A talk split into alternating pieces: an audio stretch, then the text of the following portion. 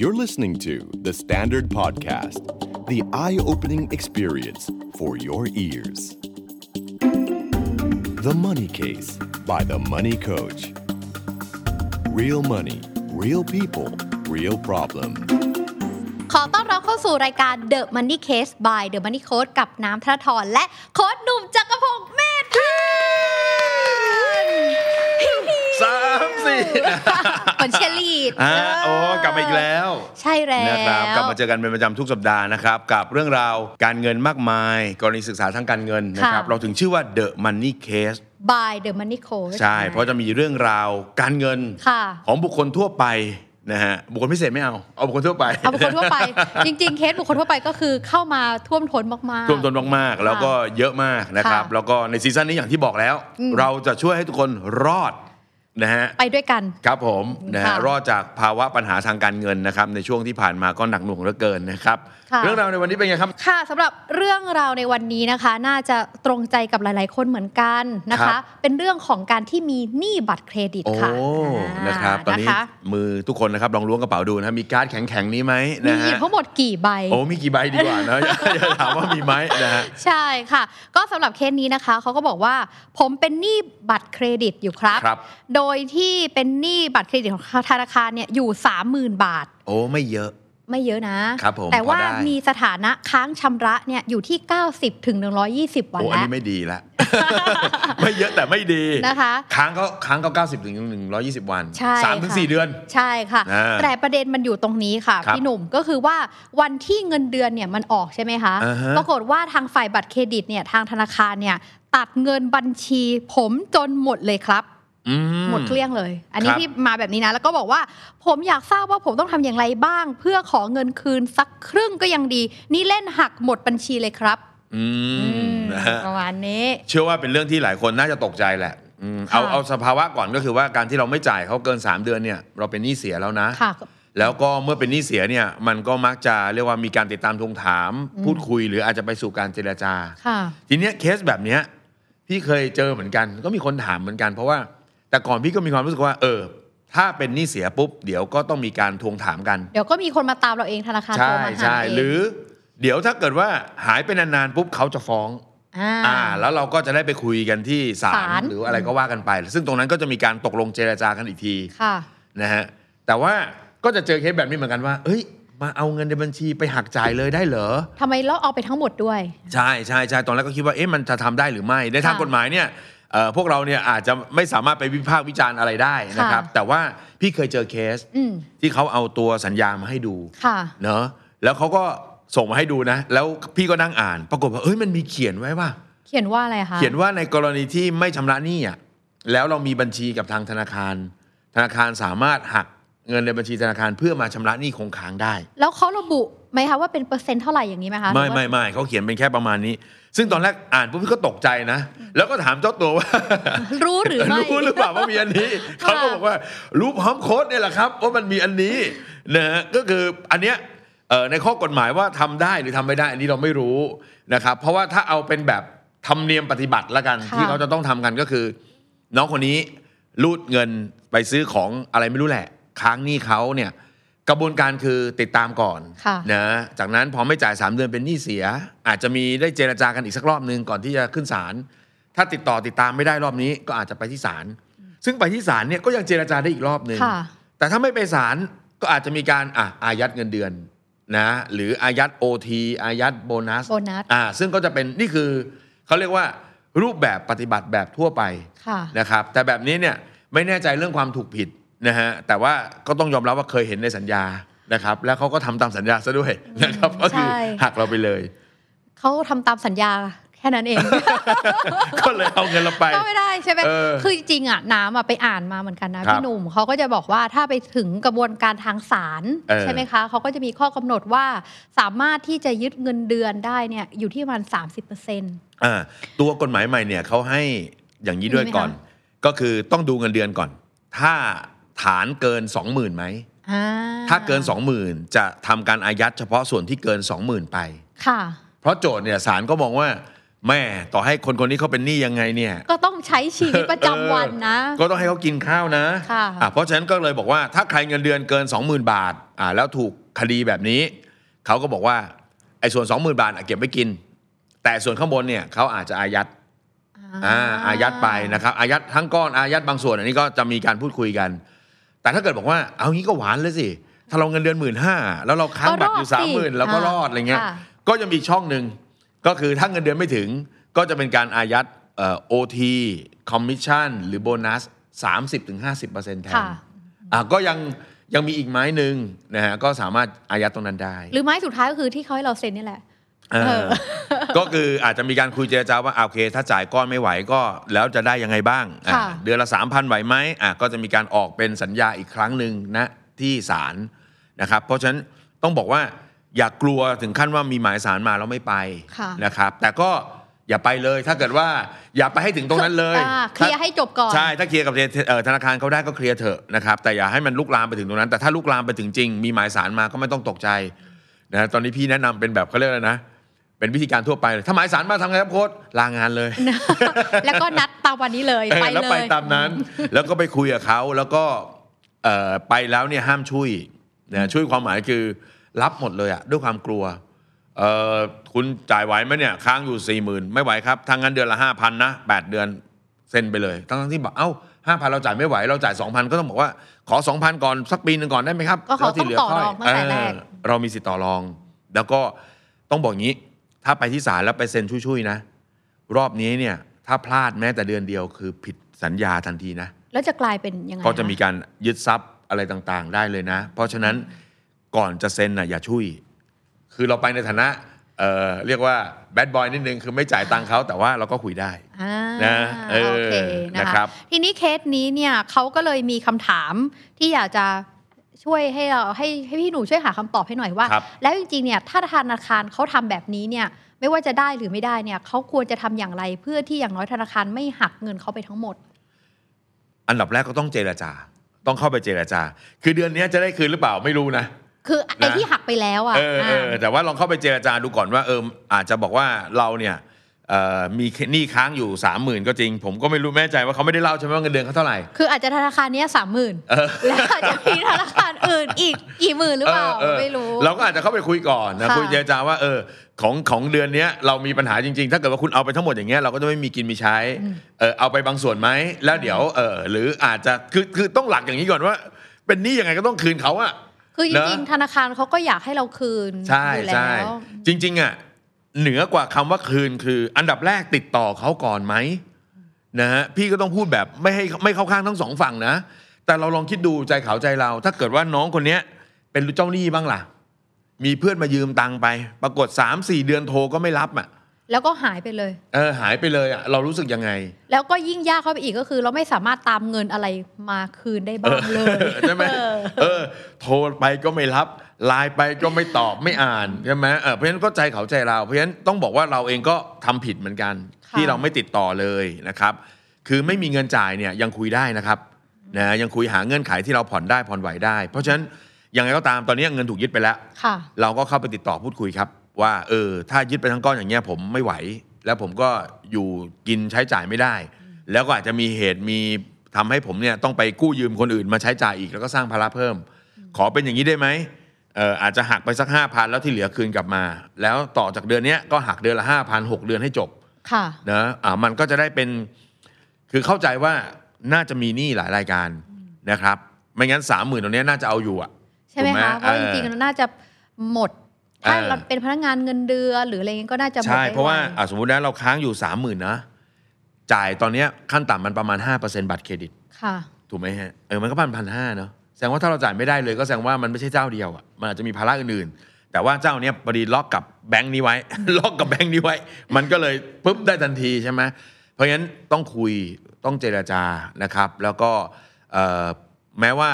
เขายึดไปแล้วก็สามารถต่อรองว่าเอ้ยลองเอาเท่านี้ก่อนไหมแล้วเดี๋ยวขอเท่านี้เท่ากันทุกเดือนแล้วก็จบไป จะ ค่ะ ให้เคลียร์จบๆไปทีละแบงค์ อืม นะ ไม่งั้นไม่จ่ายเขาเลย มันก็ไม่จบสักทีอ่ะถูกไหม ค่ะ ครับ กั ผม น้ำไปดูข้อมูลเพิ่มเติมมาพี่หนุ่ม ครับ มันช่วยได้หรือเปล่า เพราะว่าเขาว่าถามถึงเรื่องทางแก้หนี้ด้วย อืม ก็เลยบอกว่ามันมีคำว่า refinance บัตรเครดิตอะค่ะ ครับ ถ้าสมมติว่าอันนี้คือถ้าเป็นคำแนะนำสำหรับคนที่มีหนี้บัตรเครดิตหลาย ๆ ใบอย่างเงี้ย อืม เขาสามารถที่แบบจัดการยังไงได้บ้าง รวมหนี้กันได้ไหมอะไรเงี้ย คือคือถ้าถ้ายังไม่เข้าสู่สภาวะของการไม่ชำระนะ อย่างเช่นเราผ่อนไปแล้วเราเริ่มผ่อนไม่ไหว แต่ว่า ค่ะ เรายังกัดฟันผ่อนอยู่ทุกเดือน ไม่ได้มีปัญหาถึงขั้นว่า ไปผิดนัดชำระไม่จ่าย 1 เดือน 2 เดือน 3 เดือนอย่างเงี้ยเรายังสามารถรีไฟแนนซ์ได้อ่ารีไฟแนนซ์ก็คือการกู้สินเชื่อใหม่เนาะ ค่ะ ไปเคลียร์สินเชื่อเก่าๆ แล้วย้ายมาผ่อนที่เดียว อืม นะครับ คือข้อดีแน่นอนเลยก็คือความสับสนในชีวิตน้อยลง ก็จะโฟกัสแค่ธนาคารเดียว อ่าธนาคารเดียวเจ้าเดียว แล้วก็ส่วนใหญ่แบงก์เองก็จะมีโปรโมชั่นอยู่แล้วว่า อืม ดอกเบี้ยก็จะต่ำกว่าดอกเบี้ยบัตรเครดิต อันนี้ต้องดูด้วยนะดอกเบี้ยต้องต่ำกว่านะถึงจะ ค่ะ เป็นประโยชน์ คือเราไม่สามารถไปไม่ใช่ว่าเราไปรีเอ่อรีไฟแนนซ์อันที่ถูกแล้วไปจ่ายแพงกว่า เออ เออต้องดูดีๆ อันนี้ ด้วย อันนี้กลับด้านกันอ่ะ อ่าย ย กตัวอย่างเช่น จ่ายในระบบไม่ไหว แล้วไปเอานอกระบบเข้ามาอย่าง อ่า เงี้ย อัน อัน เนี้ เนี้ ย ย ไม่ไม่แนะนำ เขาเรียกว่าเป็นการกลับด้านของการรีไฟแนนซ์แล้วเราไป ค่ะ เอาเงินที่มันแพงอ่ะเงินที่มีต้นทุนสูงมาจัดการอย่างนี้ไม่ได้เพราะงั้นดอกเบี้ยบัตรเครดิตตอนนี้ประมาณสัก 16ถึง18อ่ะเราก็ลองหาสินเชื่อสักประมาณตอนนี้ในตลาดน่าจะมี 9.9 10% ค่ะ เราก็รวมหนี้หลายรายการเข้ามา ด้วยกัน นะแล้วก็กู้ที่เดียวมาแล้วก็ปิดเคลียร์ให้หมดนะจังหวะที่ปิดเคลียร์หมดเนี่ยก็เลิกเลิกใช้บ้างก็ได้นะนะครับ คือเขาเรียกว่าระหว่างที่เรากำลังจ่ายหนี้คืนอ่ะ ไม่ได้บอกว่าไปสร้างหนี้เพิ่ม ใช่ ถูกไหม ใช่ ก็ต้องแบบว่าหยุด อารมณ์แบบเนี้ยมันจะเกิดขึ้นบ่อยไงเพราะว่าพอเรามีหนี้บัตรเครดิต3 4ใบปุ๊บเราไปกู้สินเชื่อใหม่มา พอเคลียร์ปุ๊บ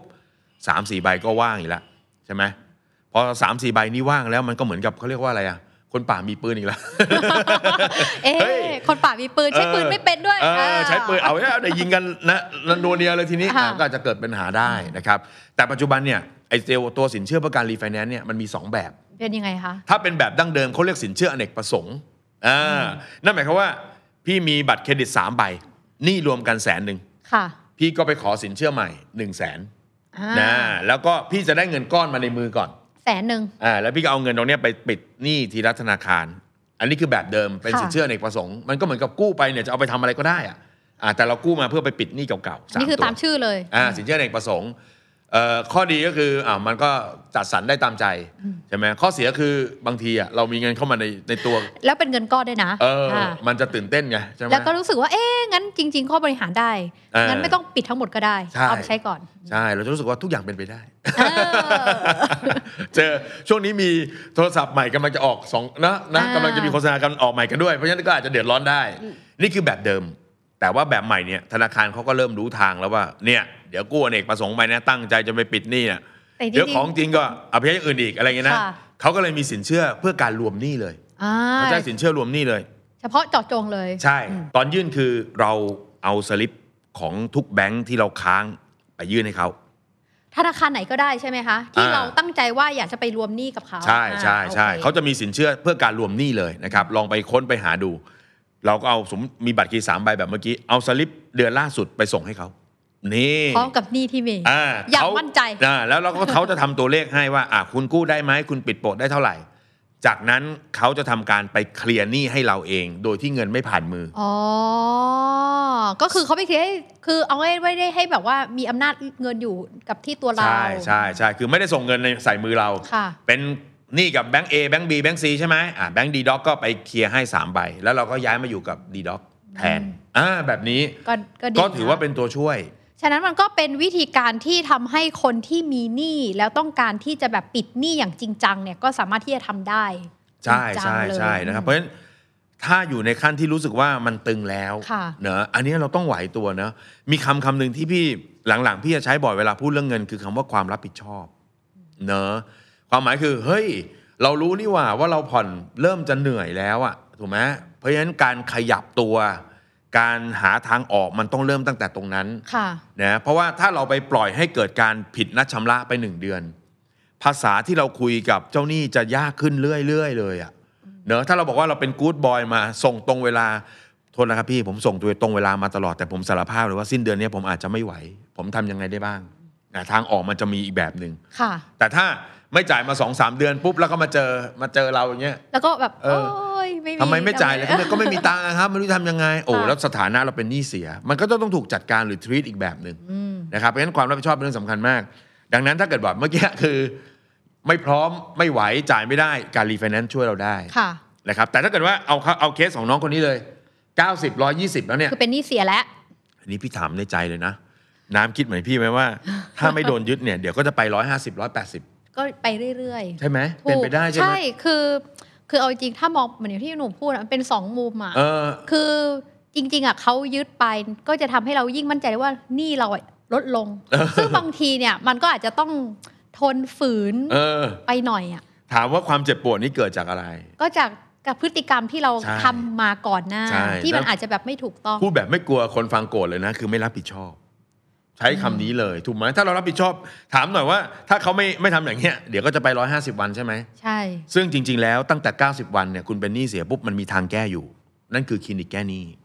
อ่าซึ่งจริง ๆ คลินิกแก้หนี้เนี่ยจริงๆโดยพีเรียดมันต้องไม่เกินกี่วันไหมคะ ถ้าเกิดว่า ขจะไ เรา ตัวคนที่ฟัง เรามีหนี้เสียเนี่ยก็คือเป็นหนี้บัตรเครดิต บัตรกดเงินสด สินเชื่อส่วนบุคคลที่ไม่ผ่อนแล้วเกิน 3 เดือน ก็คือ 90 วัน ถือว่าเป็นหนี้เสียไปแล้ว ก็ให้ไปติดต่อที่ ทันทีที่เป็นหคนี้ลิก เสีย แก้ห เอ ล อคุณมีสิทธิ์ที่จะเข้าโครงการคลินิกแก้หนี้คุณเข้า Google เลย พิมพ์คำว่าคลินิกแก้หนี้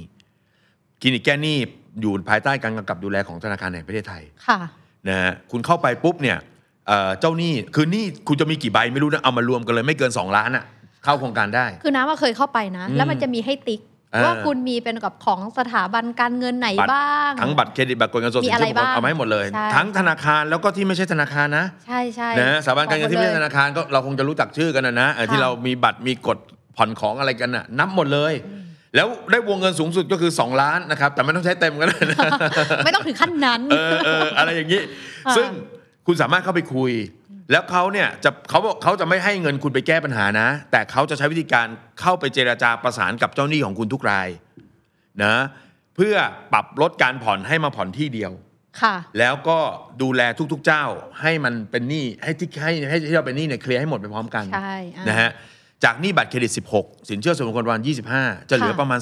4-7% โอ้โห นี่ช่วยเราได้ ยืด อะ เวลาการ เยะ ผ่อนไป ด้ว 10 ปี โปะเมื่อไหร่ก็ได้ที่พร้อม หนี้1 0 0 0 0แสนผ่อนพันสองตัดทั้งต้นและดอก ยโอ้ เรื่องออกไหมสมมติคำถามคือมันมีช่องทางนะ คือมันมีทางออก เออมันมีทางออก แล้วที่ดีที่สุดคืออะไรรู้ไหมพอเราเข้าไปเคลียร์อ๋อนี่คือคลินิกแก้หนี้นี่คือเป็นหนี้เสียไปแล้ว หมายสารมาถึงบ้านแล้วก็ยังเข้าโครงการได้ แล้วจนถึงจุดเมื่อไหร่ที่เราไม่สามารถเข้าคลินิกแก้หนี้เรา พิ ได้แล้ว พากษาไปแล้วเนี่ยจะบังคับกันอยู่ก็เข้าไปคุยได้ครับเขาเข้าไปคุยให้หมดคุณมี5ใบเขาก็จะทำการติดต่อประสานทั้ง5ใบเพราะฉะนั้นข้อดีที่สุดของคลินิกแก้หนี้เนี่ยในมุมพี่นะ ไม่ใช่ลดดอกเบี้ยและผ่อนน้อย แต่มันคือการที่เรากำลังกลับเข้าสู่การเป็นคนปกติที่ไม่มีภาระปัญหา พอนึกออกไหมเพราะว่าถ้าเกิดว่าเรามีหนี้ห้าหกตัวแล้วยังไม่จ่ายกระจัดกระจายอยู่อย่างเงี้ย เราก็ไม่ ก็จะเป็นคนที่ต้องหนีไปตลอด หนีไปตลอดมันไม่เป็นไทยสักทีแต่คือเอาละเว้ย ตอนนี้ทั้งหมดเข้ามาอยู่ลู่เดียวแล้วจ่ายช่องเดียวแสนหนึ่งจ่ายพันสองอ่ะอ่ะสองแสนก็จ่าย2 0 0 ตัดทั้งต้นต้นดอกคุณไปคิดคำนวณเอา แต่ว่าเอาละนี่คือแสดงว่าถ้าเราทยอยผ่อนตรงนี้ไปเรื่อยๆ ไม่ไปเบี้ยวเขาแล้วนะ รอบนี้นะ เรากำลังจะกลับมาเป็นไทย หลังจากนั้นถ้าเกิดเรามีเงินเก็บเงินก้อน เราโปะเข้าไปถูกไหมมันก็หมดเร็วขึ้นอีก คือโอกาสที่เราจะกลับมาเป็นคนที่มีเครดิตการเงินสมบูรณ์เนี่ยมันมันกลับมาแล้ว ค่ะ เนอะคนเราบางทีเนี่ยมันเจอปัญหาอะไรเยอะๆเนาะขอให้ว่าเราพอจะเห็นช่องทางหน่อยอะ คืออาจจะต้องอยู่กับตัวเองค่อยๆคิด แล้วก็พยายามหาทางออก อืม มากกว่าจะไปที่แบบว่าอาจจะสร้างปัญหาเพิ่มขึ้นมากกว่าเดิม ซึ่งมัน อ่า ก็ไม่รู้จบ ใช่ใช่ครับ แล้วก็การปล่อยหนี้ให้มันวิ่งไปเรื่อยๆนะยกตัวอย่างตัวแรกที่เราจะโดนคือดอกเบี้ยปรับ ค่ะ นะดอกเบี้ยปรับนี่เอาเรื่องนะระดับ 18%ต่อปี 4 ปีก็ทบต้นคิดดู เพราะฉะนั้นถ้าเราหายไป 2 ปีหนี้เราก็เพิ่มมาอีกครึ่งหนึ่งอะ ซึ่งเอาจริง ๆ นะพี่หนุ่ม ครั ถ้า บ วันนี้นะหนี่ยังขนาดนี้นะ เออ แล้วบางทีการลงทุนมันไม่มีที่ไหนที่สามารถสร้างผลตอบแทนได้ขนาดนี้ด้วยนะ อืม ฉะนั้นมันมีไม่มีทางเลยอะที่จะหาแหล่งรายได้ที่มาทดแทนกับ ใช่ หนี้ที่เพิ่ม จัดการกับมันก่อน ค่ะ นะจัดการกับมันก่อนบางคนนี่แหมลงทุนเหรียญลงทุนอะไรนี่นะแต่ว่า บัตรเครดิตยัง ไม่ ติด มี อยู่เลยนะเอ เอ อ อ เอ เอ อ อ เพราะฉะนั้น เออ เพราะฉะนั้นพยายามพยายามเป็นคนที่รับผิดชอบอ่ะพี่ว่าคำเนี้ยสำคัญก็คือ เรารู้แหละว่าปัญหาการเงินเรามีนะเรารู้แหละว่าเงินเรามันตึงถูกไหมมันมีทางออกไงแต่ว่าถ้าเกิดว่าปล่อยไปเฉยๆเนี่ยนะครับต้องแซวอย่างนี้เขาบอกว่าเออเงินกับความรักนี่ไม่เหมือนกัน โอ้โห มาความรักก็มา เออ มันเป็นยังไงคะ ความรักเนี่ยนะเวลาเราแยกย้ายกันแล้วเนี่ยเวลามันจะเยียวยานะทำให้เราดีขึ้นใช่ไหม โอ้ เราอาจจะทำใจได้ เออทำใจได้ อ่า แต่การเงินเนี่ย ยิ่งปล่อยเวลาไปเนี่ยดอกเบี้ยปรับจะกินเราบานเลยนะเออสองปีนี้หนี่เราขึ้นมาอีกครึ่งหนึ่งของของหนี้ที่มีอะไรเงี้ยเพราะฉะนั้น ค่ะ อันเนี้ยอาจจะต้องเรียกว่าใส่ใจกับมันหน่อยนะครับอืม โอเคนะคะ ก็ฉะนั้นสำหรับเคสนี้นะคะที่เอ่อมีหนี้แล้วก็มีหนี้คงค้างนะ คคะรับ ก็อาจจะต้องเอ่อรวบรวมหนี้สินทั้งหมดที่ตัวเองมีนะ ครั คะ บ แล้วก็ลองดูเอ่อในเรื่องของดอกเบี้ยเป็นอย่างไรสามารถติดต่อกับธนาคารที่เรามีหนี้ได้ไหมว่า อืม สามารถประนอมหนี้ได้อย่างไรนะ ครั คะ บ การยืดเอ่อการชำระหนี้ได้มากน้อยแค่ไหน ใช่ นะ ใช่ คะ หรือว่าถ้าสมมติหาทางออกไม่เจอจริง ๆ ก็จะเป็นเหมือนอย่างที่พี่หนุ่มว่าคือเราไปสามารถไปที่คลินิกแก้หนี้ ครับ เซิร์ช ผม ได้เลยแล้วก็ติดต่อเข้าไปส่งเอกสาร แล้วก็สามารถที่จะมีช่องทางในการแก้หนี้เพิ่มเติมให้ได้ด้วย ใช่ เช่นเดียว นะค กั รับ น เดี๋ยวนี้คลินิกแก้นี้เนี่ยไม่ต้องไปแล้วนะ อืม สามารถส่งเอกสารทางไลน์ทางอะไรได้หมด ออนไลน์ เลย ได้หมดเลย ออ ใช่ โถ่ชีวิตมาถึงจุดนี้แล้ว ใช่ เอาหน่อย เอาห พ น่ ยายา อ ม ย ในวันที่มีหนี้อ่ะ เออ เรายังแบบว่า เราเป็นคนเข้าหาหนี้เองนะ เออ ไม่ใช่ เรา ว่าตัวเราเองเป็นคนเข้าหาที่จะสร้างหนี้ขึ้น ใช่ มา ใช่ครับ พอวันหนึ่งที่เราต้องเคลียร์ก็ต้องเป็นตัวเรานี่แหละที่ต้องเข้าไปแล้วก็แก้ปัญหาด้วยตัวเอง อืม อืม นะฮะ คอีกนิดค่ะพี่หนุ่ม ครับ คืออันเนี้ยมันเป็นเคสของคนที่โอเคมีหนี้แล้ว อ่า แต่สมมติหลาย ๆ คนที่ฟังมาเขาบอกว่า แต่ฉันน่ะไม่มีหนี้เลย เออ แต่อยากจะมีเทคนิคอย่างไรที่จะไม่เป็นหนี้เป็นแบบจุดนั้นอ่ะพี่หนุ่มพอจะมีเทคนิค คือปีนี้ ใการ แต่ไม่ถึงหนี้เสียเงี้ยเหรอ อ่าใช่ นะก็ มีห คือ นี้บัตรเครดิตต้อง ยัง ควรมียังทำอ ยัง ย่าง กัด ไร ฟัน บ้าง ผ่อนได้ อ่าควรมี กัดลิ้น เทคค กัดปากในบางเดือนอะไรเงี้ยเหรอ อ่ายังมีเทคนิคอะไร จ บ้า ริงๆมันมีจุดวัดนะ ก็คืออคนเราเนี่ย ในบรรดาหนี้ด้วยกันนะสมมติว่าถ้าเป็นหนี้บ้านหนี้รถ เราจ่ายตามงวดอ่ะ ถือว่าไม่ได้มีข้อเสียหาย เช่นเขาให้ผ่อนบ้านหมื่นห้าเราผ่อนหมื่นห้าไม่ได้เรื่องเสียหาย อืม นะครับผ่อนรถนี่รู้อยู่แล้วไม่ต้องไปโปะมัน แต่บัตรเครดิต บัตรกดเงินสด สินเชื่อส่วนบุคคลเนี่ยนะครับมันมีตัวสังเกตนะ ยกตัวอย่างเช่นบัตรเครดิต ถ้าเรารูดมา1 0,000 แล้วเราจ่ายได้1 0,000เนี่ยถือถือว่าการเงินเราโอเค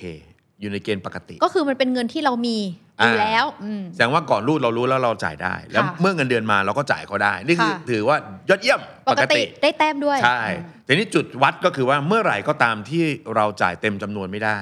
คือสมมติเขาเรียกเก็บมาหมื่นหนึ่ง อ่า แล้วรู้สึกว่า โอ้โห เรามีแค่ 8,000 จ่ายแล้วก็ไม่ไหวแล้วเนี่ย อ่านะครับเพราะฉะนั้นถ้าเราจ่ายเต็มไม่ได้เนี่ยมันเป็นตัวฟ้องเราแล้วว่า เราไม่ควรสร้างหนี้เพิ่มในขณะนั้น ในอีกทอดที่จะเรียกเก็บมาหลังจากนี้ ใช่ ไม่ควร ใช่ เพิ่ม ความห แล้ มายว คือสมมุติบอกว่า1 0,000ื่นนะเรารูดเป็นหนึ่งหมื่นจ่ายหมื่นหนึ่งไม่ได้ ค่ะ นะหนึ่งหมื่นไม่ได้เขาให้จ่ายขั้นต่ำพันหนึ่ง ค่ะ เราอาจจะจ่ายพันหนึ่งพันห้าสองพันสามพันอะไรไม่รู้ แต่อย่าให้สร้างหนี้เพิ่ม เพียง นะคะ แค่ว่าเราไม่สามารถจ่ายทั้งหมื่นได้ทั้งก้อนเนี่ย แล้วเดือนนี้สมมติเราบอกเอางั้นเอาให้รอดไปก่อนจ่าย 2 5 0 0 การจ่ายอย่างนี้ไม่ได้ผิดอะไร ขอให้ตรงเวลานะครับอ่าจ่ายขั้นต่ำหรือเลยขั้นต่ำไปได้หน่อยไม่ได้ผิด ซึ่งจริง ๆ การจ่ายขั้นต่ำก็คือยังไม่ได้เกี่ยวว่า ยัง เป็นหไม่นี้ เสียเครดิตอะไร ยังไม่ได้เข้าเครดิตบูลงบูโรไม่ คือ มี ก็ยังโชว์ประวัติว่าชำระปกติ อ๋ ่าเพราะฉะนั้นการจ่ายขั้นต่ำเนี่ยยังถือว่าชำระปกติ เฮ้ย มี ะ ค ฮะ นยิ้มหวาน เฮ้ยทำไมมีคน ละ มีคนถอนหายใจแรงๆวะนะฮะยังเป็นปกติยังเป็นปกติ เฮ้ย เพราะว่า เออ เงื่อนไขการจ่ายคือถ้าจ่ายเต็มจำนวนได้ก็จ่าย แต่ถ้าจ่ายเต็มจำนวนไม่ได้เขาขอว่าห้ามต่ำกว่า 1,000 สมมุตินะถ้าถ้ารูดไปหมื่นหนึ่งเขาบอกว่าขอพันหนึ่งเพราะฉะนั้นถ้าเราจ่ายพันหนึ่งได้ณวันที่เขากำหนดงวดไม่มีอะไรผิดเลย แต่ตรงเนี้ยมันเป็นตัวที่เราต้องรีมายหรือเตือนตัวเองว่า ก็ในเมื่อหนี้แค่หนึ่งหมื่นเรายังจ่ายเต็มไม่ได้ เรายังจ่ายได้แค่พันหนึ่งเพื่อให้รอดเดือนนี้ไป ดัง ค่ะ นั้นเดือนต่อไปคุณอย่าเพิ่งสร้างอะไรมาเพิ่มเพื่อทับถมตัวเอง ไม่งั้นเดี๋ยวมันจะลุกลามแล้วก็บานปลายโอเข้าไหมฮะ ค่ะ ก็พยายามทยอยจ่ายหนี้เนี่ยไปเรื่อยๆ ตรงเวลาให้มันลดลงมาหน่อยก่อนเนาะ ค่ะ แล้วเราค่อยอยากจะกลับมาใช้สินเชื่ออะไรต่างๆ ก็ว่ากันไป อืม นะเหมือนคนเราอะเวลาที่เอ่ออยากจะรูดซื้อโทรศัพท์ถูกไหม ค่ะ เราก็บอกอมผ่อนสองพันกว่าบาทเอง เราเอาเงินเดือนสองหมื่น เอ้ยทำไม อย่า จะ ง ไม่ เงี้ย ได้ สองพันจ่ายได้ อ่า อ่า เราก็รูดจ่ายไป ทีนี้เราจ่ายขั้นต่ำสิบเปอร์เซ็นต์อ่าโทษทีศูนย์เปอร์เซ็นต์สิบเดือนเนี่ยมันก็เป็นการฟ้องเราว่าเราเราอาจจะไม่ไม่สะดวกซื้อในคราวเดียวหรือเปล่า ค่ะ นะหรือบางคนอาจจะไม่อยากใช้เงินสดก็ไม่ว่ากัน เป็นการบริหารสภาพคล่ แต่ อง ถ้าเมื่อไหร่มันมีศูนย์เปอร์เซ็นต์สิบเดือนเพิ่มขึ้นมาอีกถูกไหมอ้าวมือถือไปแล้วทีนี้มีโน้ตบุ๊กนะ มี อ้าว กล้องถ่ายรูป เออ มี โอ้ไปอีก ตั๋วคอนเสิร์ต บ้าบอที่สุด เลย อะไรก็มา แล้วก็มันทับกันเป็นขั้นบันไดแบบนี้ใช่ไหม ค่ะ สุดท้ายมันจะไปสู่จุดที่เราเราผ่อนไม่ได้ ดังนั้นเมื่อไหร่ที่เราจ่ายขั้นต่ำมันคือจุดที่เริ่มเตือนตัวเองว่าเราเริ่มไม่มีกำลังที่จะชำระหนี้ได้ทั้งก้อน ให้เบาให้เผาลงนะครับ แล้วสามารถที่จะพูดแบบนี้ได้ไหมคะว่า หรือสุดท้ายถ้าเราจะต้องมีหนี้จริง ๆ หรืออย่างเงี้ยพยายามให้อยู่ในระบบ อืม ให้มากที่สุด ใช่ใช่อันนี่ก็เป็นเรื่องที่มีความสำคัญ เพราะว่าพี่ใช้คำนี้คือถ้าเมื่อไหร่เราออกนอกระบบอะ ค่ะ มันจะมีภาระที่เหนื่อยมาก เหนื่อยจนเกินไป หลายหลายๆคนเกิดจากความกลัวด้วยนะ ค่ะ กลัวก็คือว่าก็เราเป็นหนี้นอกระบบ เอ่อแล้วก็บางคนก็มีหน้าตา มีฐานะทางสังคมเราก็เขินนะถ้าเกิดว่าเราจะจ่ายเขาไม่ได้ ทีนี้หลายคนก็ใช้วิธีการอ่ะไปเอานอกระบบมาเพื่อให้เดือนนี้รอดไปก่อน แต่เราลืมไปว่าไอการเอานอกระบบเข้ามาเนี่ยมันเป็นการผูกพลาไปยาวๆเลย ใช่ เนี้ยเราก็จะเหนื่อยมากเอ่ออันนี้ไม่ได้ไม่ได้เชียร์นะ ถ้าสมมติจ่ายในระบบไม่ไหวจริงๆคุยกับเจ้าหนี้ในระบบเลย ก็คือคุยกับธนาคารเลย ค่ะ ถ้ามันหนักหน่วงนะครับ ถึงขั้นต้องล้ม